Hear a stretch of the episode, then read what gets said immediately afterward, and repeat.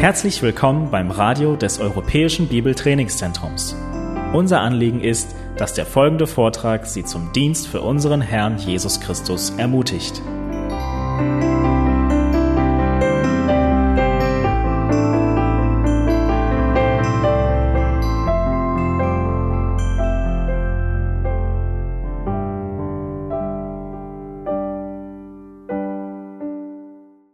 Am 1. Oktober 1946 wurde Albert Speer wegen Kriegsverbrechen und Verbrechen gegen die Menschlichkeit zu 20 Jahren Gefängnis verurteilt. Bei diesem Gerichtsverfahren handelte es sich um den bekannten Nürnberger Kriegsverbrecherprozess. Nun, was war geschehen? Albert Speer, er entstammte einem großbürgerlichen Elternhaus in Mannheim. Sein Vater und sein Großvater, sie waren beide Architekten und mit etwas Nachdruck seines Vaters trat auch er in ihre Fußstapfen.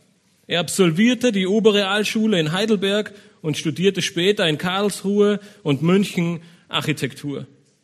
Nach seinem Studium wandte er sich mit eigenem Antrieb dem Nationalsozialismus zu. Zu Beginn nutzte er sein Studium in Architektur für den Umbau verschiedener Bauwerke für das Dritte Reich.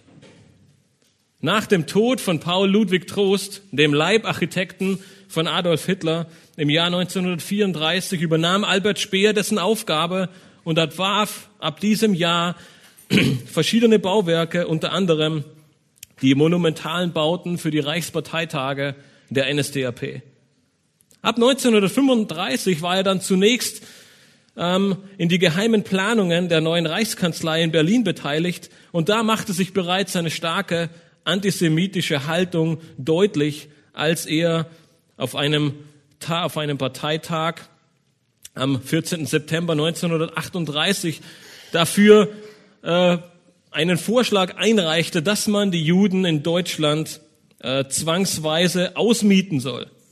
Nun, Hitler stimmte diesem Vorschlag zu und kurze Zeit später wurden viele der Mietverträge der Juden ähm, entweder gekündigt oder sie wurden zwangsenteignet. Später war Speers Behörde an der Planung und Genehmigung und dem Bau von rund 1000 heute bekannten Zwangsarbeiterlagern verantwortlich. Ab 1942 wurde er noch Minister oder Reichsminister für Bewaffnung und Munition. Als Rüstungsminister war er für die Beschäftigung von sieben Millionen Zwangsarbeitern mitverantwortlich, darunter etwa 450.000 KZ-Häftlinge und nahm so Einfluss auf den Betrieb und den Ausbau der vielen Konzentrationslager in Deutschland und über die Grenzen hinaus. Albert Speer war damit, ja, während der kompletten Kriegszeit bis zu seinem Ende im Jahr 1945 einer der treibenden Kräfte des Krieges welche bis zu 55 Millionen Opfer weltweit forderte. Während seiner 20-jährigen Gefangenschaft ab 1. Oktober 1946 bis zu seinem Tod im Jahr 1981 versuchte er alle negativen Punkte seiner Biografie zu verschleiern. Obwohl er eine gewisse Mitschuld erkannte, versuchte er sich als Opfer oder Mitläufer darzustellen und wies im Großen und Ganzen die Verantwortung von sich. Selbstbetrug und Leugnung der Realität und der damit verbundenen Tatsachen waren ein scheinbar großer Bestandteil im Leben von Alfred Speer. Jeder, der sein Leben betrachtet und seine Biografien liest, er erkennt das sofort. Die große Frage, die wir uns heute stellen müssen, oder die große Frage, die sich uns stellt, ist, was hat diese Lebensgeschichte dieses Mannes in meinem Leben für eine Bewandtnis? Warum erzähle ich zu Beginn der Predigt diese Geschichte? Die große Frage, die wir uns stellen müssen, ist, wenn wir heute in 1. Johannes 1 fortfahren, ist, spielt Selbstbetrug, Leugnung oder vielleicht die Verharmlosung von Sünde auch eine Rolle in meinem persönlichen Leben? Wir haben letzte Woche gehört, dass Gott Licht ist. Wenn wir Gemeinschaft mit Gott haben, dann wandeln wir in diesem Licht. Wenn wir jedoch sagen, dass wir Gemeinschaft mit Gott haben und nicht im Licht, sondern in der Finsternis wandeln, dann lügen wir.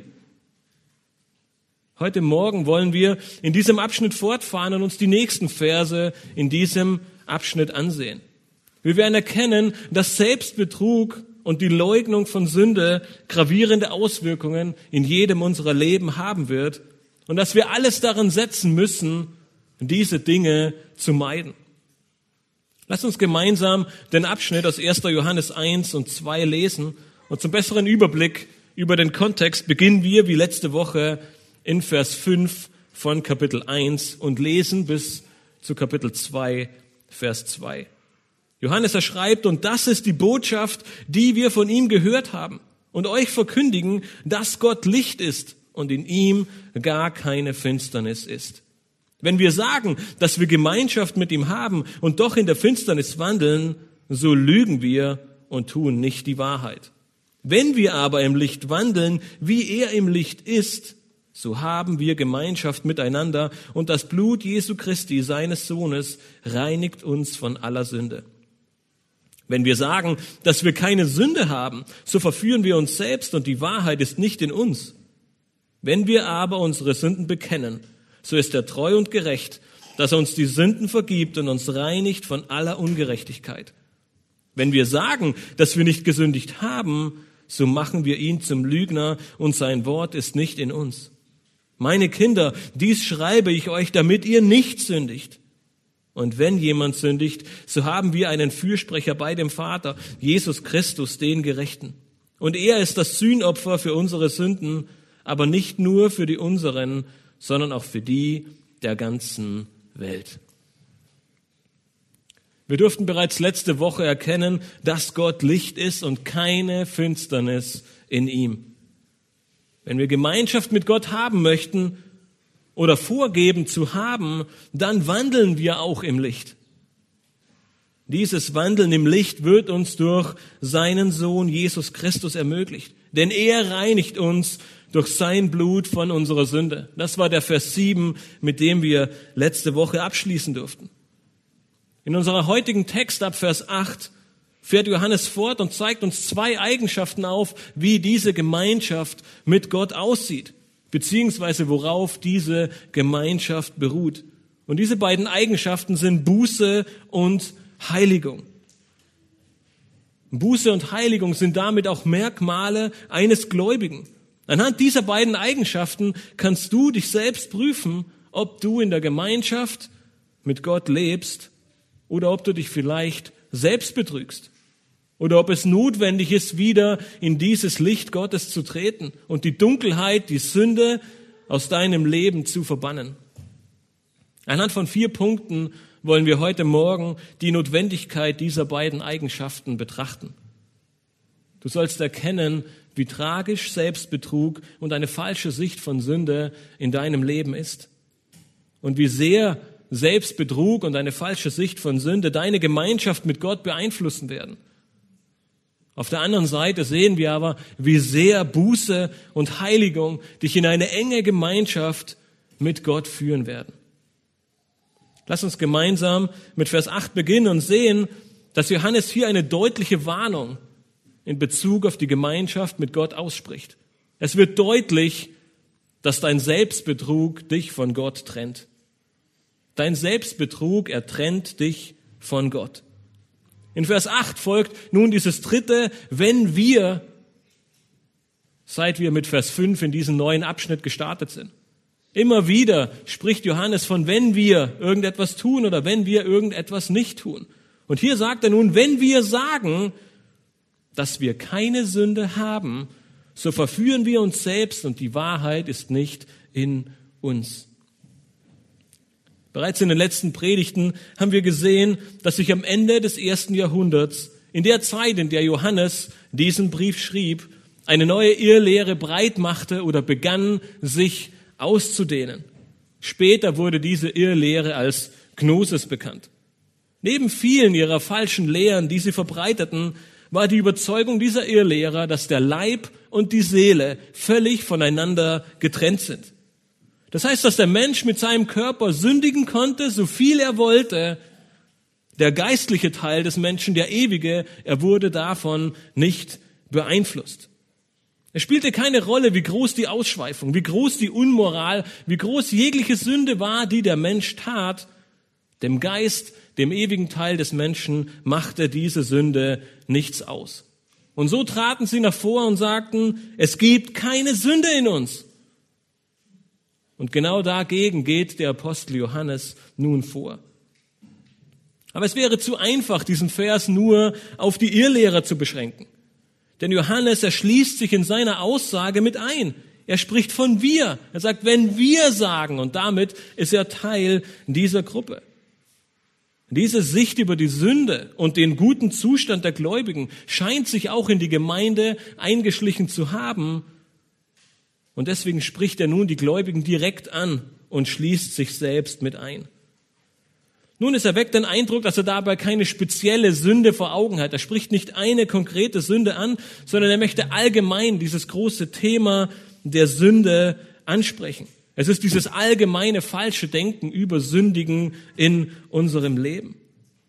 Johannes ergibt damit einen Weckruf an die Gläubigen und will sie aufrufen, sich über das Konzept, über die ganze Sünde und über Schuld Gedanken zu machen und nicht zu glauben, dass Sünde eine Lappalie ist.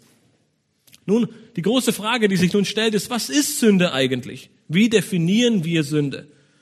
Und Charles Spurgeon, er sagte einmal dazu Folgendes. Er sagte, Sünde ist ein Mangel an Übereinstimmung mit dem Willen Gottes. Sünde ist Ungehorsam gegen Gottes Gebot. Sünde ist ein Vergessen der Verpflichtungen der Beziehung, die zwischen dem Geschöpf und dem Schöpfer besteht. Dies ist das eigentliche Wesen der Sünde. Nun zusammengefasst können wir sagen, Sünde ist jegliches Vergehen gegen den Willen und die Gebote Gottes. Schnell stellen wir beim Lesen von Gottes Wort fest, ich bin ein Sünder. Ich halte die Gebote Gottes nicht. Ich handle nicht nach seinem Willen.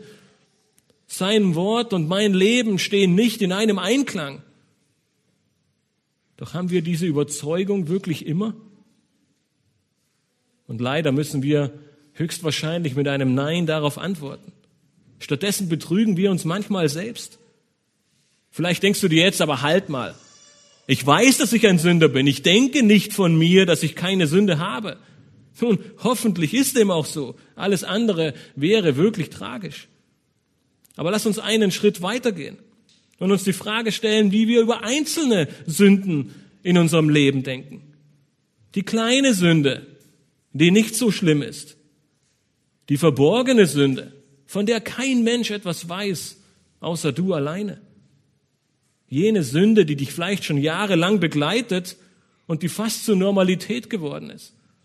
All die Sünden, die die große, der große Teil der Menschheit nicht sieht. Die schlechten Worte, die du zu Hause in deinen vier Wänden benutzt. All die anderen Dinge, die nicht so offensichtlich sind. Und schnell merken wir, dass wir von Vers 8 gar nicht so weit weg sind, wie wir vielleicht denken. Selbstbetrug ist ein großes Thema in Gottes Wort. Warum? Weil jeder von uns ein Meister des Selbstbetruges ist. Wie schnell reden wir uns etwas ein? Wie schnell stellen wir uns besser dar, als wir es eigentlich sind? Wie schnell ist die Sünde des anderen viel tragischer als die meine? Und damit rechtfertige ich mein Leben. Doch Johannes macht deutlich, dass ein Verneinen der Sünde oder auch ein Kleinreden von Sünde Selbstbetrug ist. Und dieser Selbstbetrug, er ist deswegen so tragisch, weil er etwas mit sich bringt. Und das sehen wir am Ende von Vers 8. Johannes sagt uns, dieser Selbstbetrug führt dazu, dass die Wahrheit nicht in uns ist. Die Wahrheit, sie ist nicht in dir. Nun, Johannes spricht hier von dieser allgemeinen göttlichen Wahrheit. Er sagt damit, du bist nicht von Gottes Wahrheit beeinflusst, wenn du dich selbst betrügst. Du denkst, du sprichst und du lebst nicht in dieser Wahrheit. Und das Resultat ist Selbstbetrug und Verführung. Du redest dir etwas ein, was nicht wahr ist, weil die Wahrheit nicht in dir ist. Und somit belügst du dich selbst. Diese Lüge, Lüge ist insofern tragisch, weil du mit deiner Sicht, dass du keine Sünde hast, oder dass die Sünde gar nicht so tragisch ist, Jesus damit überflüssig machst. Es ist nicht mehr notwendig, Buße zu tun. Du brauchst gar keine Vergebung. Du kannst die Buße in die Ecke drängen, das Werk Jesu auf die Seite stellen, weil es ist in deinem Leben gar nicht so sehr nötig. Die paar kleinen Dinge, um die kannst du dich selbst kümmern. Und hier kommen wieder die Verse fünf bis sieben von letzter Woche zum Tragen. Das ist der Grund, warum wir Gottes Licht brauchen. Denn Gottes Licht bewirkt Offenbarung von Sünde in unserem Leben. Genau wie das Licht dein unaufgeräumtes Zimmer offenbart, wenn du es anknipst, genauso wird Gottes Licht in deinem Leben dafür sorgen, dass die Sünde offenbar wird. Wenn wir im Licht wandeln, ist es unmöglich zu behaupten, wir hätten keine Sünde oder sie wäre nur ganz klein und wir könnten ganz gut damit leben. Gottes Licht ist ein Ausdruck seiner Heiligkeit. In ihm ist gar keine Finsternis. Auch die aller, aller kleinste Sünde ist für Gott ein Gräuel und der Grund, warum sein Sohn ans Kreuz musste. Der Apostel Johannes erwarnte die Geschwister damals davor, nicht nur, weil ihre Lehrer vor der Tür standen, die diese falsche Lehre vehement vertraten, sondern weil auch er wusste, wie sehr der Mensch sich selbst betrügt. Knapp 1500 Jahre später schrieb Johannes Calvin, das menschliche Herz hat so viele Schlupfwinkel, in denen sich Eitelkeit versteckt, so viele Löcher, in denen Falschheit lauert, ist mit so täuschender Heuchelei geschmückt, dass es sich oft selbst überlistet. Unsere moderne Gesellschaft und der moderne Mensch von heute, wir gehen mit Sünde sehr, sehr leichtfertig um. Wir haben Sünde neu definiert. Wir sprechen heute von einer kleinen Sünde, wenn wir uns ein saftiges Steak gönnen oder wenn wir wieder einmal zu viel online eingekauft haben. Oder es wäre doch eine Sünde, dieses verlockende Angebot nicht anzunehmen. Wir sehen, dass Sünde heute eine ganz andere Bedeutung bekommen hat. Stattdessen sollten wir die Botschaft des Licht Gottes ernst nehmen. Wir sollten anfangen, unsere Taten und Handlungen anhand der Maßstäbe Gottes zu definieren. Nicht über die Sünde denken, wie wir es möchten, sondern wie Gott über Sünde denkt und schlussendlich, wie Gott ähm, unsere Sünde ähm, bestrafen wird. Wenn du heute Morgen hier sitzt und sagst, dass du keine Sünde hast oder dass die Sünde in deinem Leben eher klein und nicht der Rede wert ist, dann ist die Aussage von Johannes sehr deutlich. Er sagt, dann bist du in der Finsternis. Deine Einstellung und dein Glaube ist in diesem Fall ein Selbstbetrug. Wenn du sagst, dass du ein Christ bist und wenn die Welt weiß, dass du ein Christ bist und wenn du in der Finsternis wandelst, dann bist du ein Lügner. Du täuscht vor, etwas zu sein, das du nicht bist. Du belügst andere Menschen. Daneben belügst du dich aber auch selbst. Gott, er ist nicht in deinem Mittelpunkt, Du trägst vielleicht eine tolle Maske und jeder ist begeistert von dir und deinem Wandel. Aber vergiss nicht, dass du Gott nicht belügen kannst. Er sieht hinter deine Maske. Er sieht in dein Herz. Das sind sehr harte Worte. Und wenn Johannes hier schließen würde oder wenn wir diesen Vers aus dem Kontext reißen würden, dann wäre unser ganzes Leben ziemlich hoffnungslos. Wir würden vielleicht in Selbstmitleid, in Hoffnungslosigkeit oder in Ratlosigkeit verfallen. Doch bereits in Vers 7, mit dem wir letzte Woche geschlossen haben, haben wir die große Hoffnung gesehen. Und nun wiederholt Johannes in diesem Kontext, in diesem ganzen Zusammenhang, diese große Hoffnung nochmals in Vers 9. Wir finden in diesem Vers eine große Zusage in Bezug auf unseren hoffnungslosen Zustand und unsere Gemeinschaft mit Gott. Er ist nämlich, bekenne deine Sünden vor Gott und er wird dir vergeben. Vers 9, er steht in einer engen Verbindung zu Vers 8, nämlich darin, dass er den größtmöglichen Kontrast darstellt, den es nur geben kann. In Vers 8 lesen wir wieder diese Worte, wenn wir, ein weiteres Mal beginnt Johannes mit diesen Worten und sagt, wenn wir aber unsere Sünden bekennen, so ist er treu und gerecht, dass er uns die Sünden vergibt und uns reinigt von aller Ungerechtigkeit. Aber dieses Wort, es stellt diesen großen Kontrast zu Vers 8 dar. Nun, dieses Mal sagen wir nichts in dem Sinne, sondern wir bekennen. Wir beginnen im Licht Gottes unser Leben zu betrachten. Gottes Licht beginnt unsere dunkelsten Ecken zu durchleuchten und wir erkennen unsere Sünden, auch die kleinsten, und wir bekennen sie vor Gott. Das ist ein demütiger und ein aufrichtiger Akt. Die Idee hinter Bekennen ist, dass es ein Eingeständnis der Wahrhaftigkeit von etwas ist. Es bedeutet hier auch, dass wir Verantwortung übernehmen. Anstatt also die Schuld zu leugnen, die Sünde beiseite zu schieben, sie klein zu reden oder zu sagen, sie sei gar nicht da, gehst du zu Gott und bekennst deine Schuld und Sünde. Wir beginnen zu verstehen im Licht dieser Herrlichkeit Gottes, dass wir völlig verloren und sündhaft sind und wir kommen gebrochen und demütig vor Gott, um unsere Sünden zu bekennen. Nun, Johannes macht deutlich, dass jeder einzelne Mensch dies tun muss. Und auch hier schließt sich Johannes wieder mit ein, indem er sagt, wir, wenn wir unsere Sünden bekennen. Jeder Mensch hat es nötig, vor Gott zu treten und seine Sünden zu bekennen. Hier in Vers 9 scheint Johannes nun nicht mehr die allgemeine Sünde zu meinen, wie wir sie in Vers 8 gesehen haben, sondern es wird spezifischer. Er sagt, dass wir alle unsere Sünden bekennen sollen. Wir kommen nicht nur vor Gott und sagen, ja, okay, ich bin Sünder, sondern wir treten vielmehr vor Gott und sagen, Herr, ich bin Sünder, ich habe gesündigt, indem ich dies und jenes getan habe. Nun, das bedeutet nicht, dass wir jede einzelne kleine Sünde vor Gott bringen müssen, ansonsten ist sie nicht vergeben. Aber Johannes macht deutlich, dass wir uns all, mit all den Sünden, die wir getan haben, an all die Sünden, an die wir uns erinnern, mit diesen Sünden sollen wir vor Gott kommen und sie vor ihm bekennen. Und dann folgt in Vers 9 etwas, das kaum an größerer Freude zu überbieten ist. Johannes sagt nämlich, wenn wir das tun, so ist er treu und gerecht dass er uns die Sünden vergibt und uns reinigt von aller Ungerechtigkeit.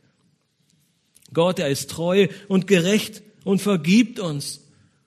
Treue und Gerechtigkeit, sie sind nicht nur zwei Eigenschaften Gottes, sondern es ist hier auch die Antwort auf unser Bekennen. In Treue und Gerechtigkeit vergibt er uns die Sünde. Und in diesem Zusammenhang werden dem Bekenner dieser Sünden zwei Verheißungen gegeben nämlich, dass Gott vergibt und dich reinigt.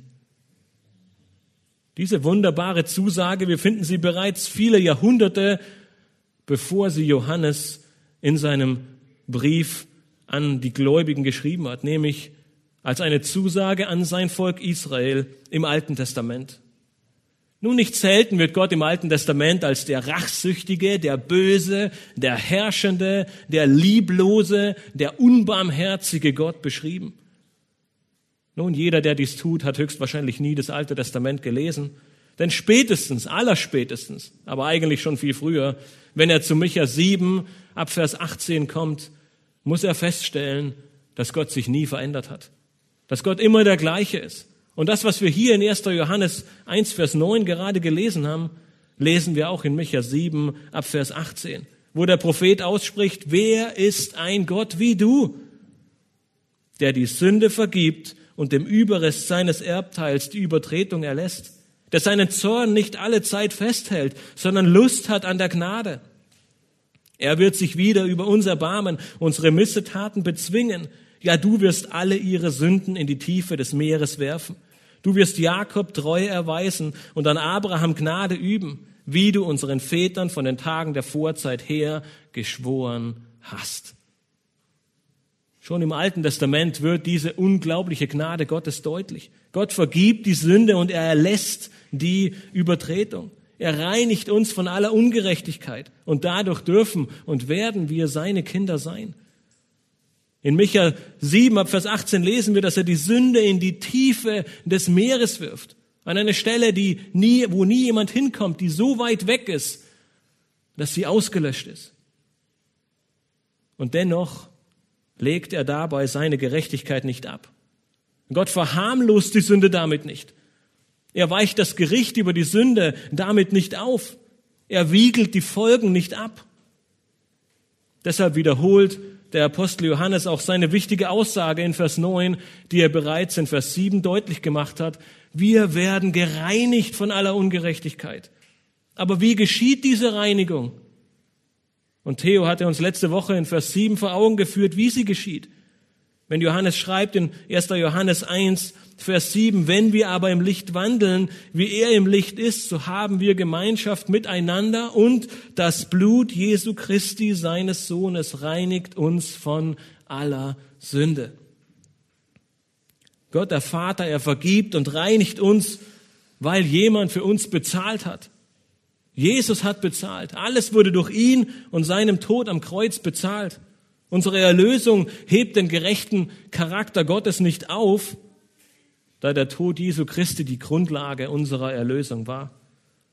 Uns ist vergeben, weil Jesus Christus unsere Schuld auf sich genommen hat und den vollen Preis für unsere Bestrafung bezahlt hat. Deswegen treten wir Jesus auch mit Füßen, wenn wir wie in Vers 8 behaupten, dass wir gar keine Sünde haben oder sie nicht so schlimm ist. Oh doch, das ist sie. Sie hat den heiligen, gerechten und sündlosen Sohn Gottes dazu gebracht, seinen Thron zu verlassen, um in diese Welt zu kommen. Um sich auszulachen, um sich auszulachen, bespucken, schlagen und kreuzigen zu lassen. Damit sein Blut uns reinigt und uns erlöst von aller Ungerechtigkeit. Bei aller Freude, Hoffnung, Dankbarkeit und großem Segen über diesen Vers 9, den wir so oft zitieren, dürfen wir diese Tatsache dabei niemals vergessen.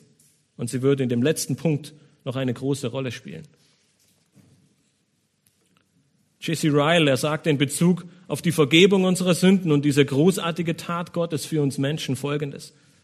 Er schrieb in einem seiner Bücher, der Mensch, der täglich seine Verpflichtung und Schuld der Gnade Gottes gegenüber empfindet und täglich daran denkt, dass er nichts anderes als die Hölle verdient hat, ist auch der Mensch, der täglich Gott loben und preisen wird.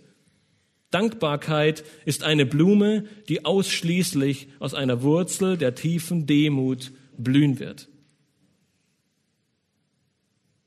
Dieser ganze Abschnitt, er spricht von der Gemeinschaft mit Gott. Er macht deutlich, wie sich ein Mensch verhält, der in der Gemeinschaft mit Gott lebt. Die Behauptung, dass der Mensch sündfrei ist, sie wird im Keim erstickt. Johannes, er macht deutlich, dass es keinen Menschen gibt, der Vollkommenheit für sich beanspruchen kann. Keiner von uns ist frei von Sünde. Keiner von uns kann behaupten, dass wir die von Jesus für die Sünde angebotene Reinigung nicht brauchen. Ganz im Gegenteil, um Gemeinschaft mit Gott zu haben, müssen wir nicht nur ein klares Verständnis der Natur Gottes haben, sondern wir müssen ein genauso klares Verständnis über uns selbst und unsere eigene Natur haben. Ich, du, wir alle brauchen Vergebung unserer Sünden. Und hier in Vers 9 sehen wir, dass der treue und gerechte Gott vergibt und uns reinigt und von aller Ungerechtigkeit wenn wir zu ihm kommen und unsere Sünden bekennen. Warum?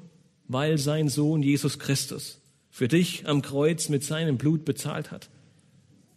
Deshalb ist der große Aufruf in diesem Abschnitt, kehre um, tu Buße, bitte um Vergebung. Und er wird dir vergeben, denn er ist treu und gerecht. Um diese große Tragweite dieser beiden Verse, die wir jetzt gesehen haben, Vers 8 und Vers 9, um, um diese Tragweite zu verdeutlichen, geht Johannes nun nochmal zurück und knüpft an Vers 8 an. Das war der Grund, warum Matthias letztens sagte, dass es so schwierig ist, den Brief zu gliedern, weil Johannes sehr häufig im Brief hin und her springt. Und nun geht er in Vers 10 wieder zurück zu Vers 8 mit dem fünften, wenn wir, um uns deutlich zu machen, dass eine falsche Sicht von Sünde dich ebenso von Gott trennt. Eine falsche Sicht von Sünde, sie trennt dich von Gott. Wir lesen in Vers 10, wenn wir sagen, dass wir nicht gesündigt haben, so machen wir ihn zum Lügner und sein Wort ist nicht in uns. Nun, wir haben es hier in Vers 10 wieder mit einer Person zu tun, die leugnet, dass es die Sünde gibt, die eine falsche Sicht von Sünde hat. Egal ob in der Vergangenheit oder in der Gegenwart, diese Person sieht keinen Grund, um Buße zu tun. Nun, woran dies liegt, kann unterschiedliche Gründe haben.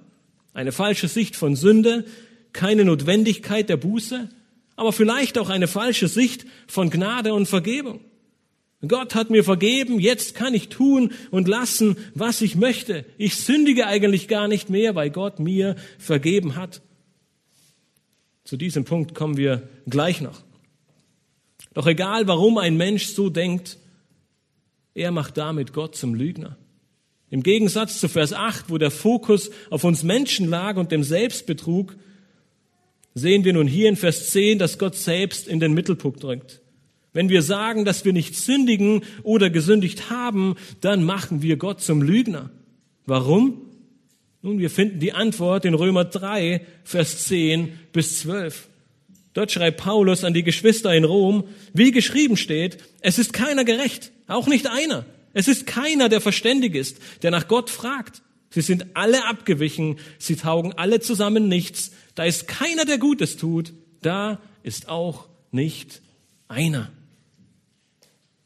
Paulus erlehrt hier keine neue Wahrheit, sondern er wiederholt lediglich ein Konzept, das sich in, in der ganzen Schrift wiederfindet.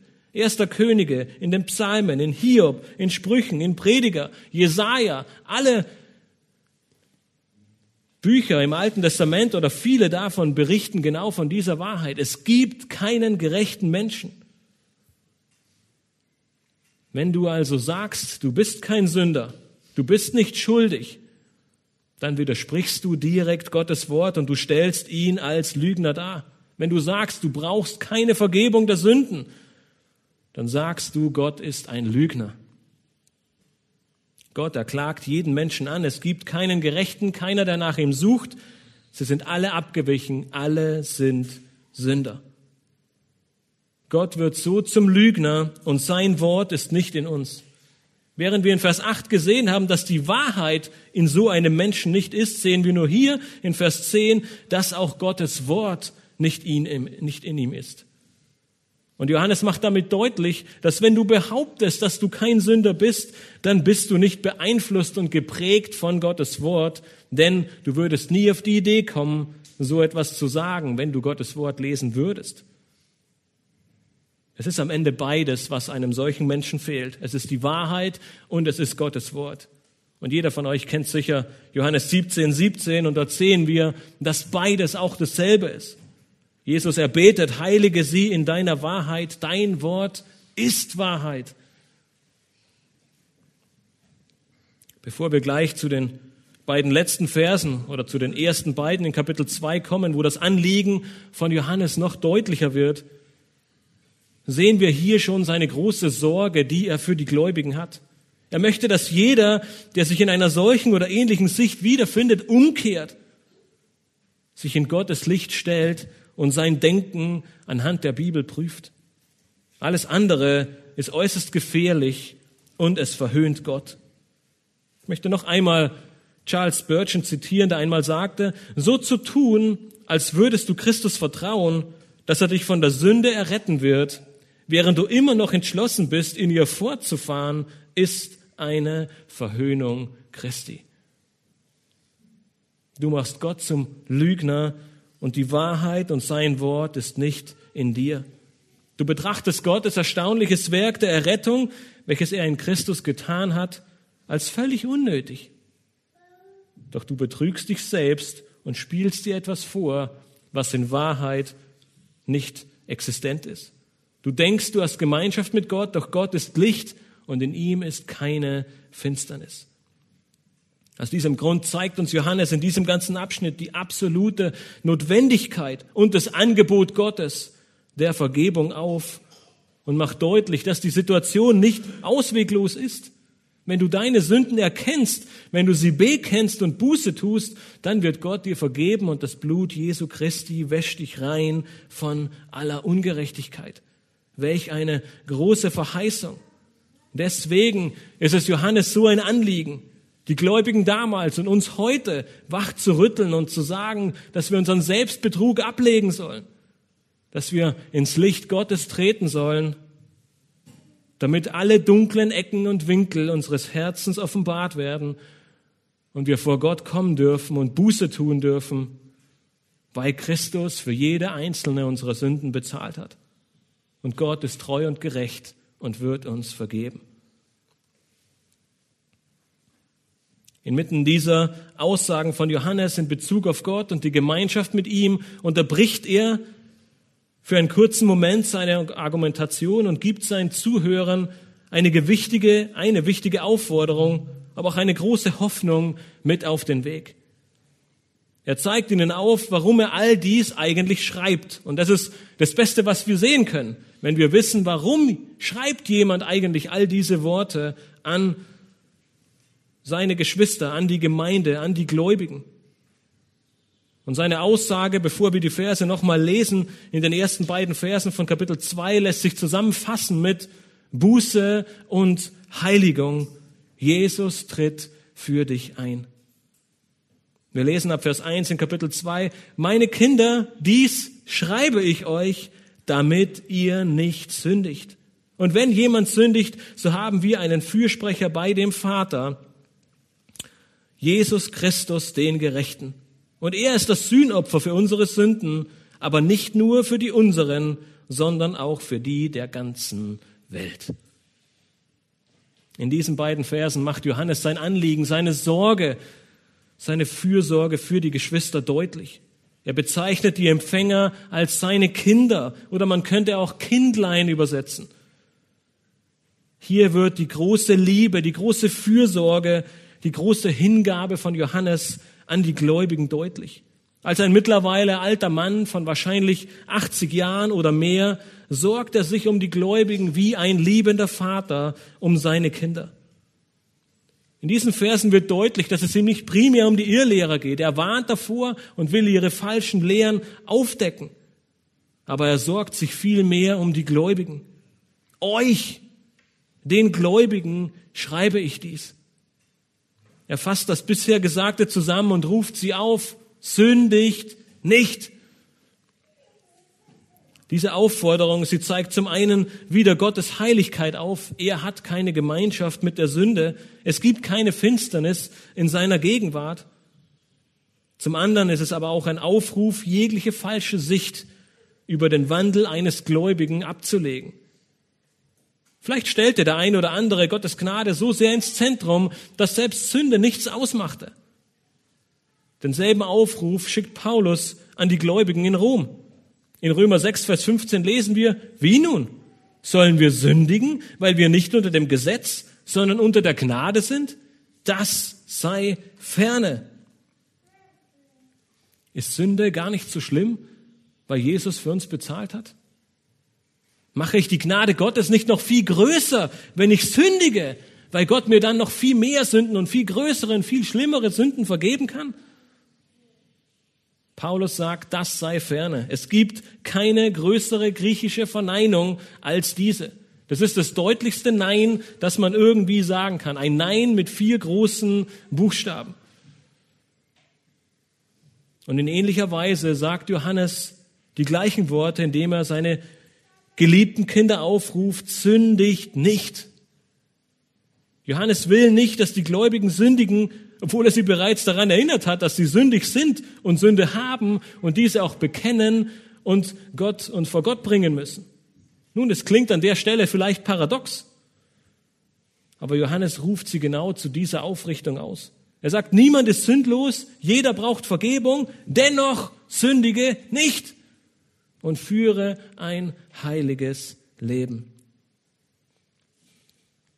Wir müssen uns immer wieder die Hässlichkeit der Sünde vor Augen führen. Was durch diese Sünde in dieser Welt geschah, was die Sünde angerichtet hat, aber was sie heute auch immer noch anrichtet. Wenn wir Jesus und seine Vergebung vor Augen haben, sollten wir auch immer die Tragweite der Sünde vor Augen haben. Die Sünde ist der Grund, warum Jesus Christus leiden musste. Sünde ist auch entehrend für das Evangelium. Das Evangelium, es gab uns Kraft und neues Leben und nun wollen wir wieder zur Sünde zurückkehren? Sünde, es zieht auch immer ein schlechtes Gewissen nach sich. Jeder von uns kennt das sicher nur zu gut, nicht wahr? Bevor du jene Sünde getan hast, wusstest du, dass sie verkehrt war. Es gab diese Stimme in dir, die zu dir sagte, dass du es nicht tun sollst. Sie forderte sich auf, sie forderte dich auf, innezuhalten und nachzudenken. Sie sagte, nein, das kannst du nicht tun. Sie war da und du wusstest, dass die Tat, die du gleich tun wirst, verkehrt war. Und dennoch hast du sie getan. Nach einer begangenen Sünde bist du unglücklich und gereizt. Deshalb vielleicht auch deine schlechte Laune und dein Zorn. Dann kommen Schuldgefühle und Zweifel. Du denkst, vielleicht bist du gar nicht errettet. Vielleicht bist du nicht gut genug für Gott. Nun, um all dies zu vermeiden und Gott zu ehren, sagt Paulus, er sagt Johannes, sündige nicht. Nun, wie, wie, wie gehen wir damit um? Die eine Möglichkeit wäre, sofort aufzugeben. Die weiße Flagge zu hissen und zu sagen, es ist unmöglich, nicht zu sündigen. Dann lasse ich mein Leben einfach laufen und sehe, was dabei rauskommt. Eine andere Möglichkeit wäre, du beginnst die Sünde beiseite zu schieben oder sie klein zu reden. Nun, das könnte durchaus funktionieren, aber wir haben bereits in Vers 8 gesehen, dass es im Selbstbetrug endet und du Gott zum Lügner machst. Die dritte Möglichkeit ist die, die die meisten von uns in Angriff nehmen. Hochmotiviert machen wir uns auf den Weg und sind davon überzeugt, dass wir es in unserer eigenen Kraft hinkriegen, ab heute nicht mehr zu sündigen ehe wir heute Abend merken, ich habe versagt. Johannes gibt uns deswegen die Antwort auf diese Frage, die uns so sehr unter den Fingernägeln brennt, und sie lautet einmal mehr, Jesus Christus. Es ist nicht deine Kraft, nicht dein Können, sondern wir beten und flehen zu Gott, wir lesen die Bibel, wir setzen alles daran, nicht zu sündigen, weil wir wissen, dass Gott es ist, dass sein Wort es ist, dass sein Geist es ist, der uns die Möglichkeit dazu gegeben hat und auch immer noch gibt. Gott, er überlässt uns nicht uns selbst. Er gibt eine Lösung für unser Problem, einen Fürsprecher bei dem Vater. Ein Fürsprecher, er ist jemand, der für dich eintritt, der dir bei der Erfüllung einer Aufgabe oder beim Tragen einer Last hilft, der dir zur Seite steht und dir Hilfestellung gibt. Und genau das macht Johannes hier in diesem Vers deutlich. Jesus Christus, er ist dein Fürsprecher. Niemand anderer. Kein Engel, kein, keine Person, die er dir gibt, sondern seinen Sohn selbst. Jesus Christus, der Gerechte. Wir haben nichts, was wir vor Gott bringen könnten. Nichts, womit wir unsere Sünden rechtfertigen könnten. Nichts, womit wir Gottes gerechten Zorn besänftigen könnten. Deshalb brauchen wir jemanden. Und es ist niemand anderer als Jesus Christus, unser Fürsprecher. Noch viel mehr macht die Schrift deutlich, dass wir Menschen Sünder vor einem heiligen Gott sind. Wir können mit einem gerechten und heiligen Gott keinen Umgang haben. Es gibt nur eine einzige Möglichkeit, wie ein Mensch zu Gott kommen kann, durch einen Mittler, durch einen Fürsprecher und das ist Jesus Christus der Gerechte. Er tritt für dich ein, er hat für deine Sünde bezahlt, er gibt dir die Möglichkeit und die Kraft, der Sünde lebe wohl zu sagen und ein Leben in Heiligung zu führen. Als, Gericht, als Gerechter litt er für uns die Ungerechten. Aber damit führte er uns zu Gott, damit ermöglichte er uns, ein neues Leben zu führen. Durch ihn sind wir eine neue Schöpfung geworden und nun tritt er für uns als Fürsprecher ein. Da er selbst Gerechtigkeit ist, wie wir hier lesen, er der Gerechte, bleibt er daher im Licht bei Gott. Er ist selbst so gerecht, wie der Vater gerecht ist, und in seiner Gegenwart tritt er nun für uns ein, und er legt Fürsprache für uns ein, wenn wir gesündigt haben. Und er führt uns zurück ins Licht zur Gegenwart Gottes. Nun, warum ist das so eine großartige Hoffnung? Und die finden wir in Vers 2. Weil Jesus nicht nur unser Fürsprecher ist, sondern er ist auch das Sühnopfer.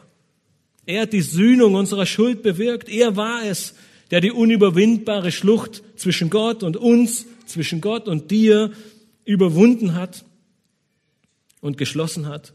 Er war es, der den Vorhang im Tempel zerreißen ließ durch ihn wurden unsere Sünden hinweggetan.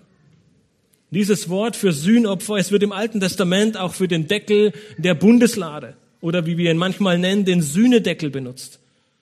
Auf diesen spritzte der Hohepriester einmal im Jahr am Tag der Versöhnung Blut. Zuerst für seine eigenen Sünden und dann für die Sünden der Nation. Der Versöhnungstag, es war einer der wichtigsten Tage der Juden, denn er brachte die Reinigung und die Hinwegnahme der Sünde der ganzen Nation und ermöglichte ihnen damit Zugang zu Gott. Aber wie der Name schon sagt, es war ein Versöhnungstag, der einmal im Jahr kam, weil kaum war der hohe Priester aus dem Tempel draußen, ging der Prozess von vorne los. Das, was der hohe Priester einmal im Jahr am Tag der Versöhnung tat, das tat Jesus Christus für uns nur in einem viel größeren Ausmaß. Sein Opfer war so, so groß, sein Blut, es war so kostbar, dass es einmalig war. Sein Opfer reichte, um die Sünden der Welt zu tragen. Und in einigen Wochen kommen wir in 1. Johannes 4 zu dieser Wahrheit. Und ich greife schon mal vor und lese die Verse 9 und 10 aus 1. Johannes 4 wo Johannes das sehr gut verdeutlicht, indem er schreibt, darin ist die Liebe Gottes zu uns geoffenbart worden, dass Gott seinen eingeborenen Sohn in die Welt gesandt hat, damit wir durch ihn leben sollen. Darin besteht die Liebe, nicht, dass wir Gott geliebt haben, sondern dass er uns geliebt hat und seinen Sohn gesandt hat als Sühnopfer für unsere Sünden. Unser Leben resultiert aufgrund seines Sterbens in unserem Namen. Nicht durch die Beseitigung der Schuld. Wir haben es mit einem gerechten und zornigen Richtergott zu tun. Und wir stehen schuldig vor ihm und es gibt nichts, was wir vorbringen könnten. Jesu Rolle als Anwalt oder als Verteidiger ist nicht die, unsere Unschuld zu beweisen, was wir heute vor Gericht versuchen, wenn wir uns einen Anwalt nehmen. Er hat die Aufgabe, unsere Unschuld zu beweisen. Das ist es nicht, was Jesus Christus tut. Vielmehr legt er in unserem Namen Fürsprache ein und kehrt Gottes Zorn um, indem er seine gerechte Forderung nach Bestrafung erfüllt. Er ist sowohl unser Fürsprecher, unser Verteidiger, als auch unser Opfer. Er hat durch sein Blut bezahlt und er rechtfertigt uns nicht vor dem Vater, sondern er bezahlt die Schuld, die wir hätten bezahlen müssen.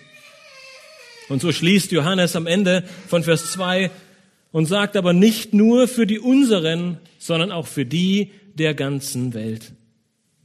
Johannes macht deutlich, dass das Opfer Jesu groß genug war, um die Sünden nicht nur ein paar weniger zu tragen, auch nicht einer ganzen Nation.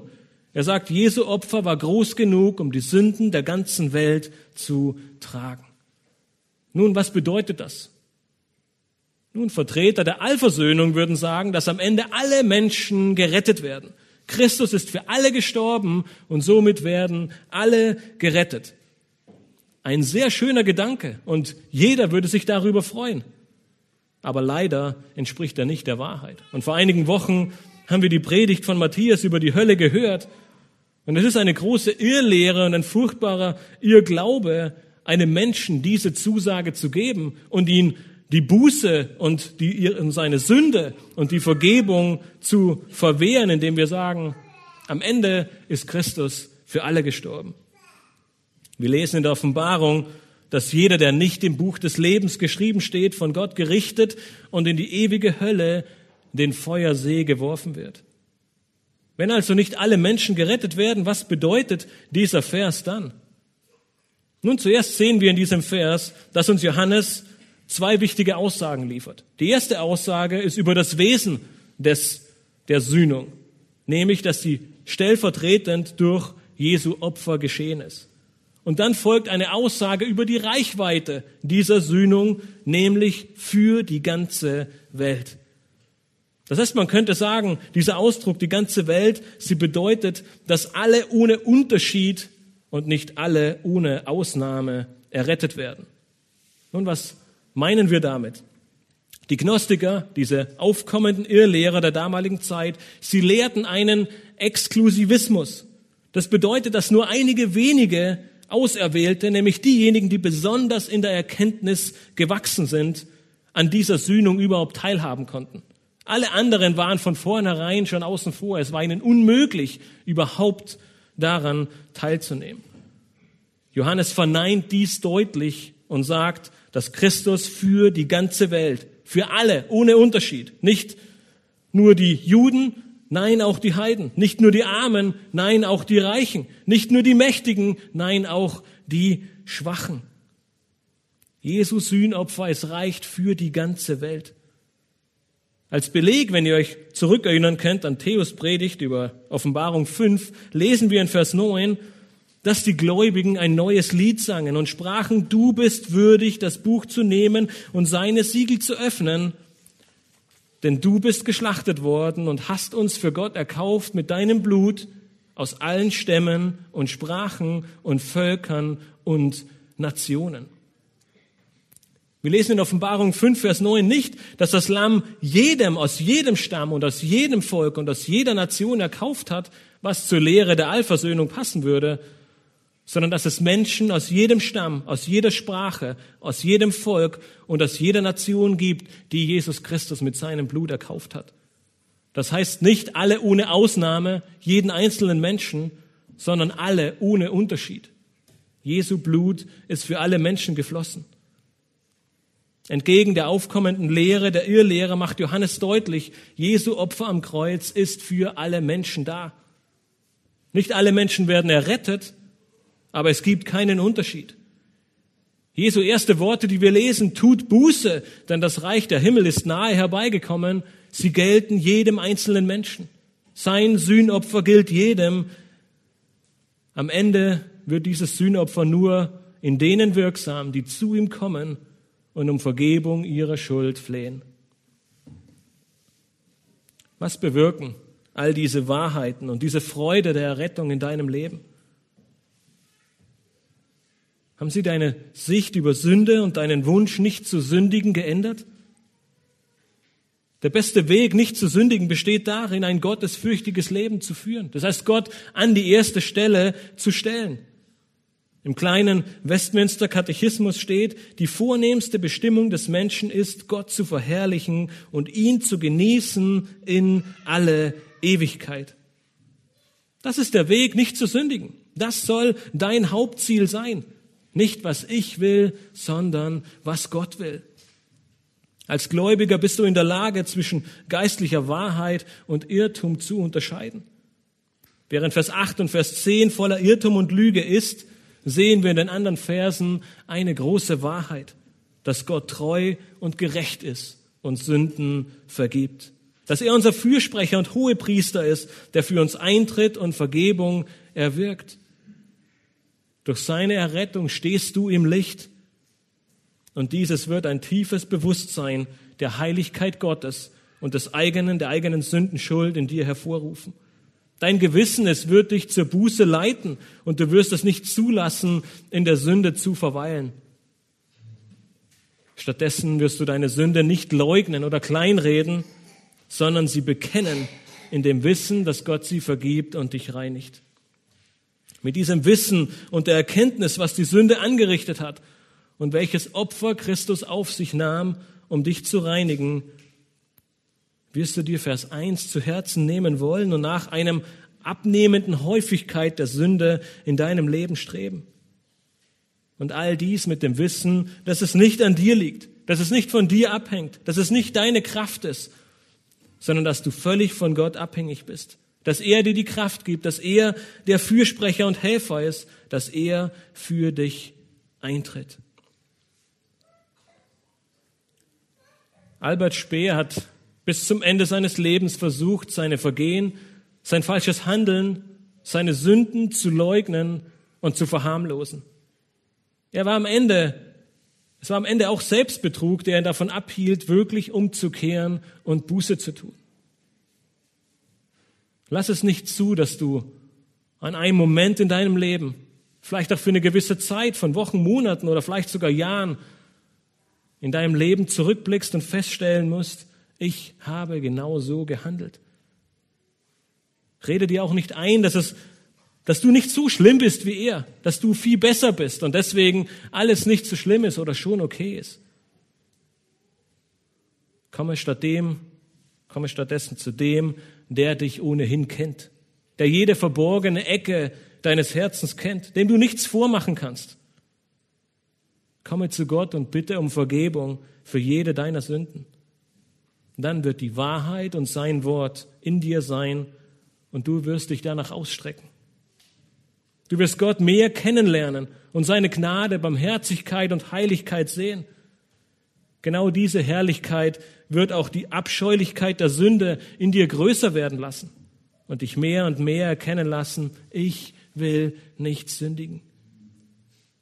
Ich möchte gerne mit einem Zitat, mit einem Zitat von Jerry Bridges aus seinem Buch Streben nach Heiligung enden. Es ist ein sehr gutes Buch, was ich euch wirklich ans Herz, ans Herz legen möchte.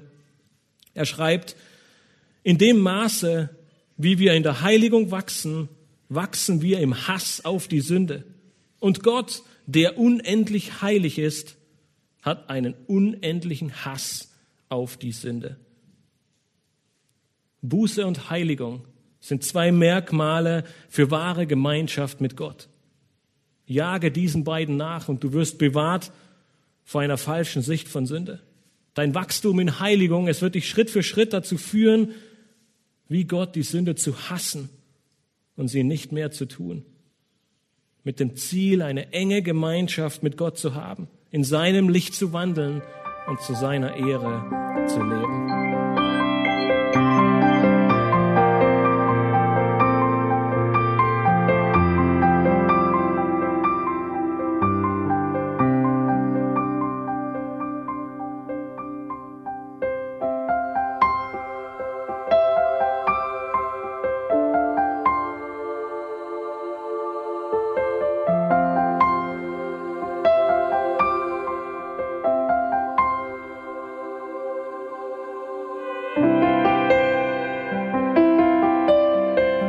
Radio Neue Hoffnung ist frei und ohne Werbung nur aufgrund Ihrer Spenden möglich. Wenn Sie weitere Informationen dazu finden möchten, wie Sie Radio Neue Hoffnung unterstützen können, besuchen Sie die Webseite www.rnh.de.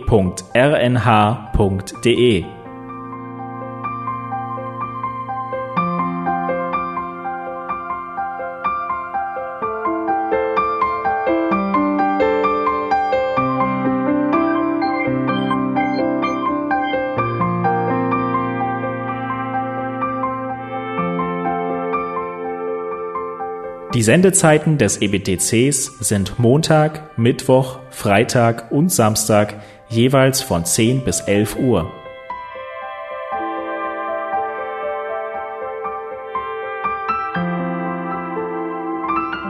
Sie finden uns im Internet unter www.ebtc.org.